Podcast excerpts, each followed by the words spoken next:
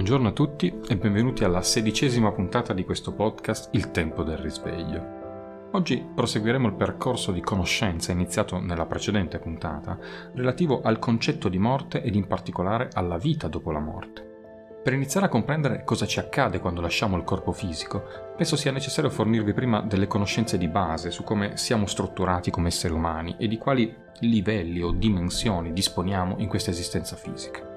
Purtroppo la nostra società occidentale ha completamente tralasciato ed ignorato questi aspetti e pertanto è per noi difficile avere dei termini e delle parole nella nostra lingua che siano così precisi.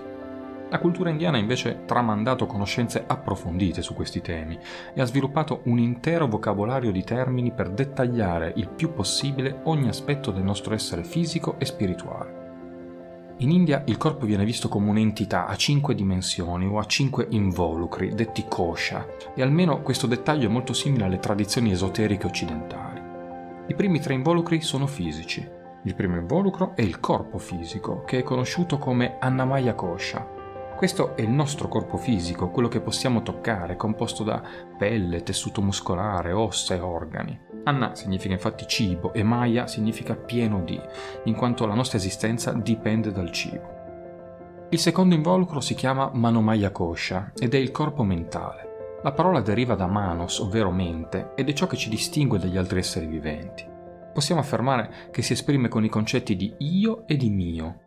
Questo corpo crea le proiezioni dell'universo, mostrandoci il mondo reale, così come noi lo percepiamo. Fare un paragone, la realtà è frutto delle proiezioni della nostra mente, così come lo sono i sogni mentre dormiamo.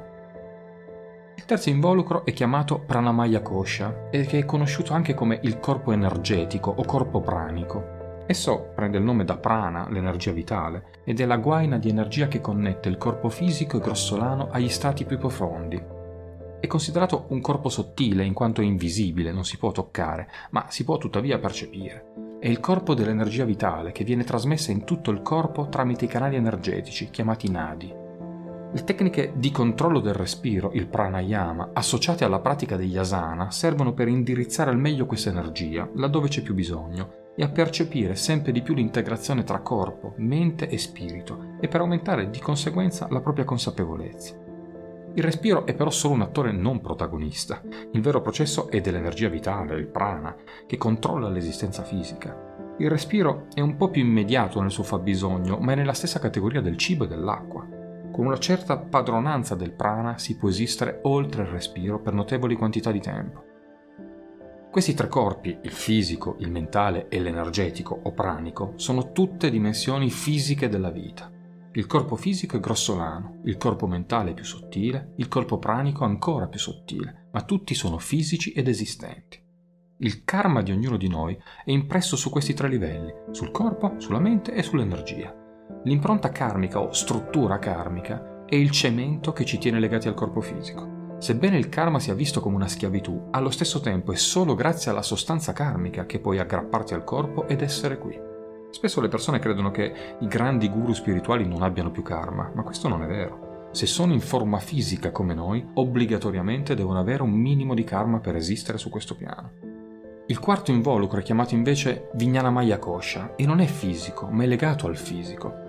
Vijnana significa straordinaria conoscenza o conoscenza di ciò che è al di là delle percezioni sensoriali. Viene anche definito il corpo dell'intelligenza o della saggezza. Questo è chiamato il corpo eterico. È un corpo transitorio, una transizione dal fisico al non fisico. Infatti non è né fisico né non fisico, ma è come un collegamento tra i due. Esso riguarda una visione più profonda del mondo e di noi stessi, ma è ancora legato ad un corpo che è soggetto a cambiamento. Messi insieme, Pranamaya Kosha, Manomaya Kosha e Vijnanamaya Kosha formano quello che viene chiamato il corpo astrale. L'ultimo involucro invece, il quinto, è chiamato Anandamaya Kosha ed è il corpo di beatitudine ed è completamente non fisico, non ha una forma propria.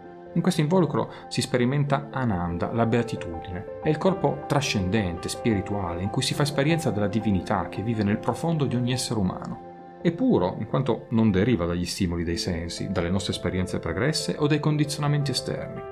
Lo sperimentiamo in alcuni momenti della nostra vita. È quella sensazione di essere vivi, in armonia con tutto, senza bisogno di nulla. È quando ci rendiamo conto che la felicità è la nostra vera natura. essa è sempre lì, l'assoluta beatitudine, perfetta felicità, e corrisponde a quello che viene chiamato corpo causale. Quanto vi ho raccontato fino ad adesso è la pura parte, diciamo, tecnica o didattica, ma è importante conoscerla se volete comprendere come avviene la morte. Per fare un paragone informatico, potete immaginare voi stessi come un misto di hardware e software. Il vostro corpo fisico è il vostro hardware, che sostituite ogni volta che vi incarnate, mentre il vostro karma è il software. Il corpo fisico, cioè l'hardware, è in realtà un pezzo di questo pianeta che abbiamo accumulato e usato lentamente, che dobbiamo restituire indietro atomo per atomo quando moriamo. Questo è un processo naturale, dobbiamo restituire e riciclare ciò che abbiamo raccolto. Ovviamente noi attribuiamo molto significato alla nostra nascita, alla nostra vita e alla nostra morte, ma per quanto riguarda la madre terra è solo riciclaggio, ci fa uscire e ci riporta dentro.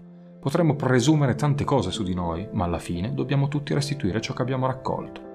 È chiaro che per noi questa idea può sembrare spaventosa perché la nostra identificazione con quello che abbiamo accumulato è diventata così compulsiva.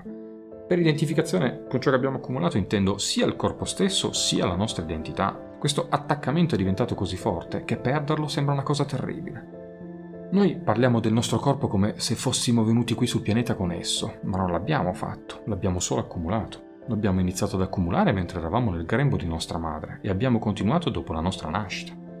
Nell'esperienza della maggior parte degli esseri umani, la vita è solo il loro corpo, i loro pensieri e le loro emozioni.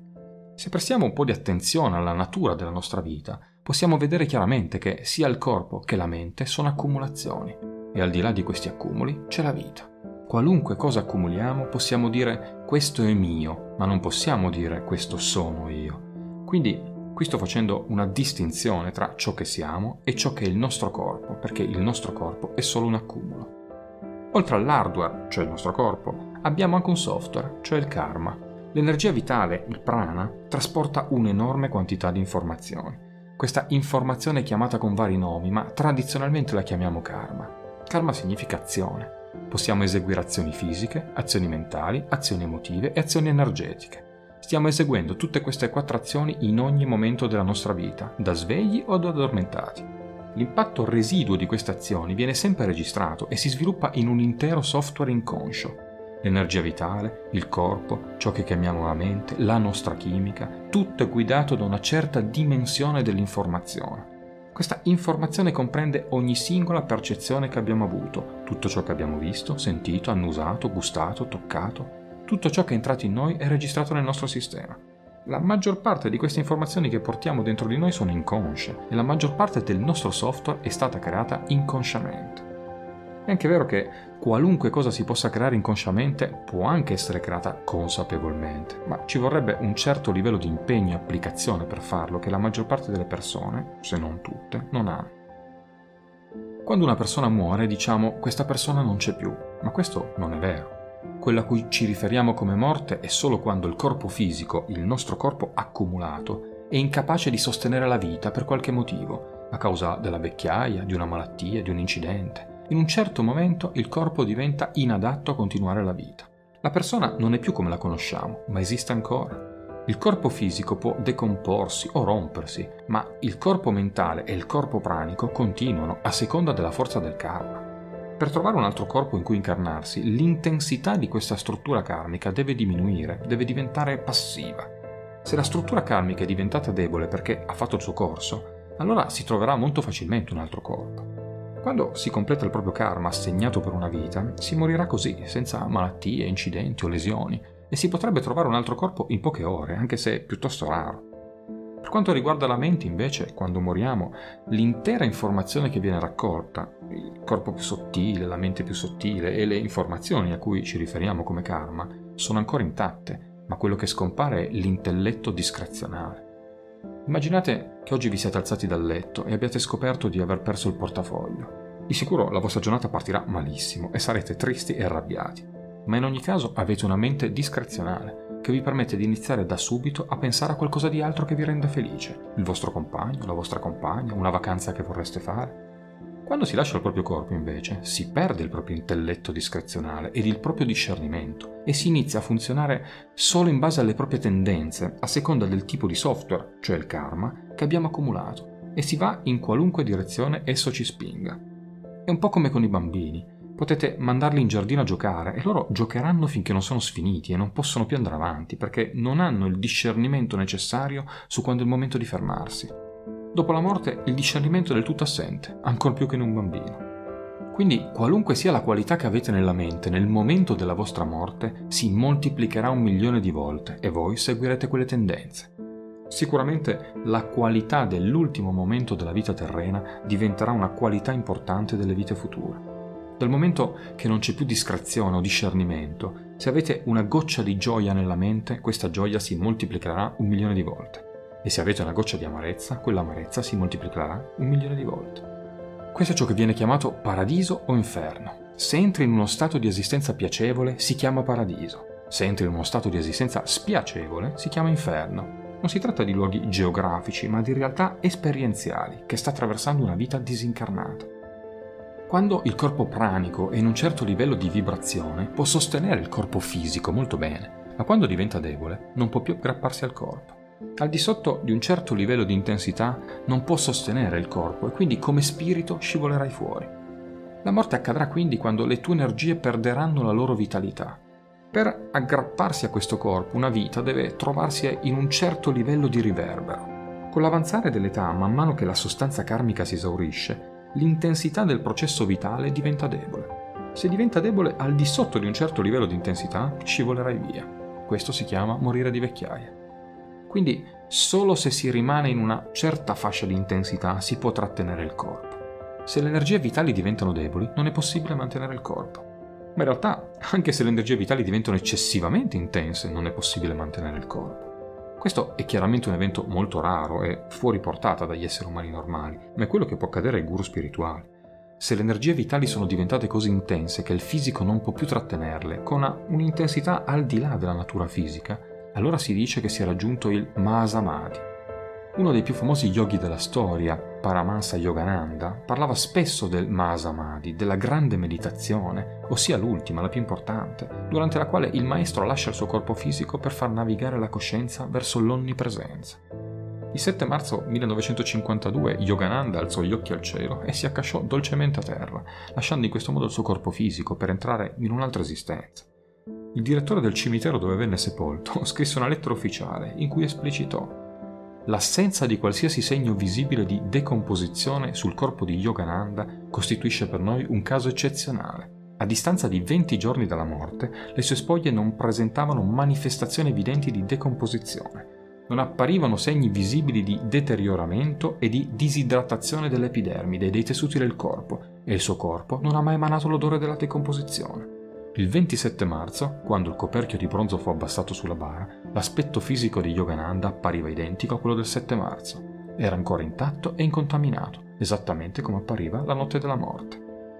Questo, amici, è quello che può fare un guru di alto livello. Questo è Mahasamadhi. Per onore di cronaca, devo anche dirvi che è possibile lasciare il corpo fisico anche quando il corpo pranico viene sollevato oltre un certo livello di intensità superiore. Questo è ciò che viene chiamato Jiva Samadhi. Si lascia il corpo perché le sue energie sono diventate così intense che il fisico non può più contenerle. Fino ad oggi questo modo di lasciare il corpo è appannaggio solo di alcuni guru. Ora, dovreste aver compreso che se uno completa la sua vita e muore pacificamente, non ha bisogno di restare in giro, va avanti immediatamente verso altri piani dell'esistenza.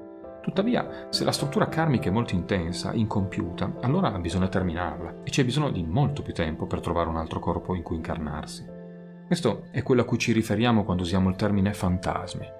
Voglio dirvi già da subito che questo termine non mi piace molto, ma lo utilizzo perché so che nella vostra mente cinematografica si crea un'immagine che almeno vi dà l'idea di quello che vi sto raccontando. Per essere precisi, infatti, tutti quelli che muoiono sono fantasmi. Alcuni sono più disponibili alla nostra esperienza perché hanno strutture karmiche più intense. Ci sono innumerevoli esseri simili intorno a voi, che lo sappiate oppure no, ma non ne percepirete la maggior parte perché il loro karma è dissipato. Stanno solo aspettando una maggiore dissipazione prima di trovare un altro corpo. Se qualcuno muore per vecchiaia, il corpo pranico ha perso la sua vitalità, quindi non si può sentirlo molto. Se per qualche ragione, quando la vita sta andando bene, il corpo si rompe improvvisamente, per esempio per un incidente o per una morte violenta, il corpo pranico è ancora in piena vibrazione. E quando il corpo pranico di una persona è in piena vibrazione e si rompe, la presenza di questa persona sarà avvertita molto più della presenza di una persona che se n'è andata dopo una certa età. Ecco perché le persone credono che coloro che muoiono in incidenti o suicidi diventino fantasmi. Non è così, lo fanno tutti, è solo che questa presenza è più sentita.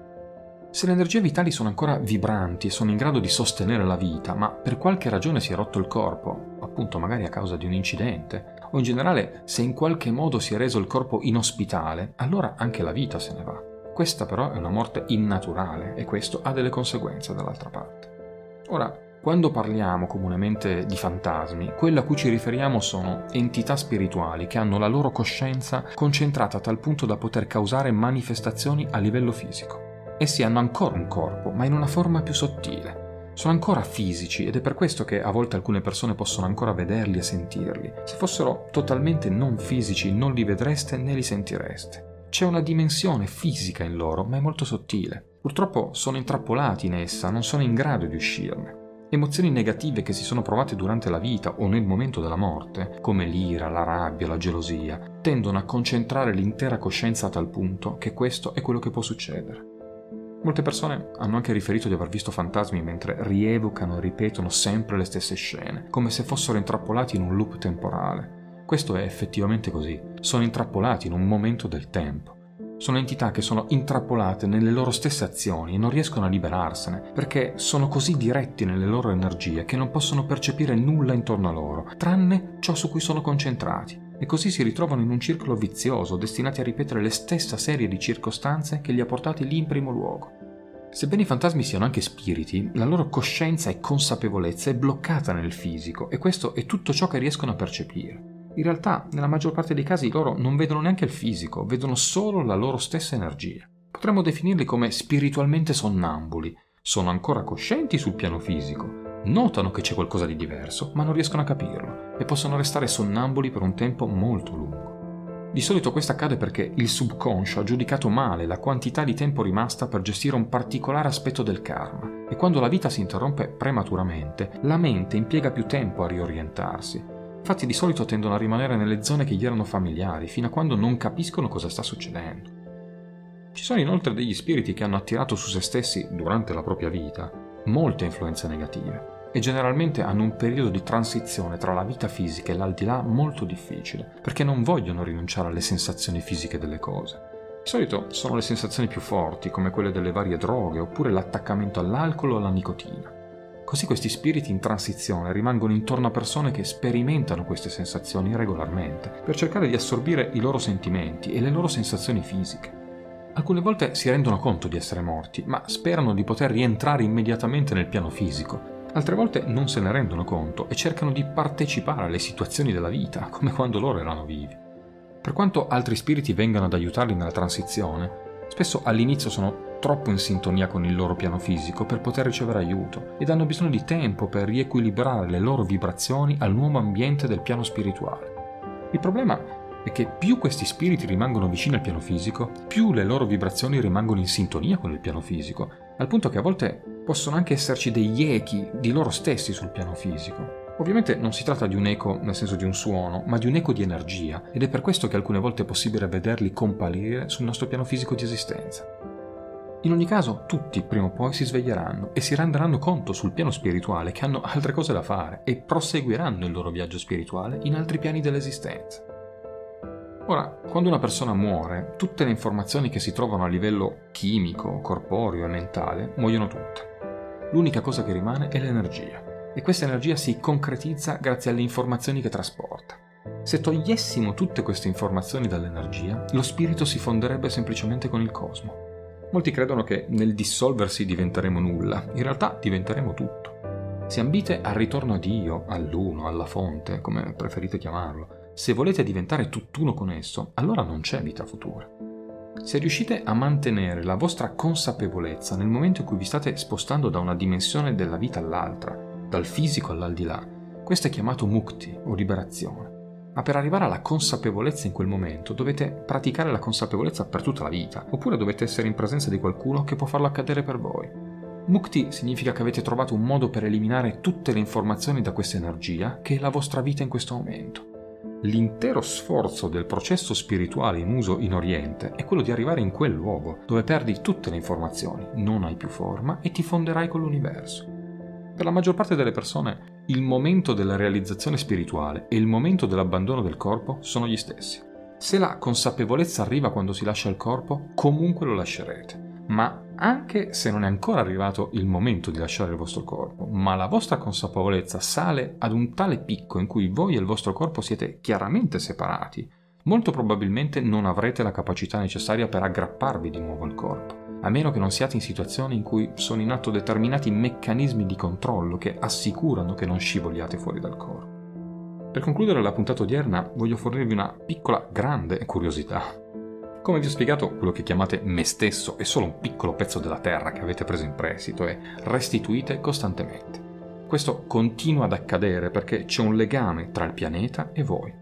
L'energia a cui ci si riferisce come me stesso e il materiale che abbiamo raccolto sul pianeta, che è diventato il nostro corpo, sono strettamente collegate, in un legame apparentemente invisibile, ma molto molto profondo. Dato che siamo nati nel pianeta, utilizzando i materiali del pianeta, la memoria che portiamo dentro di noi è connessa alla memoria del materiale di cui siamo fatti. Quando usiamo la frase il sale della terra, questa ha più significato di quanto la maggior parte delle persone capisca. Noi siamo il sale della terra. L'intero nostro corpo è solo un piccolo agglomerato di materiali uscito da questo pianeta.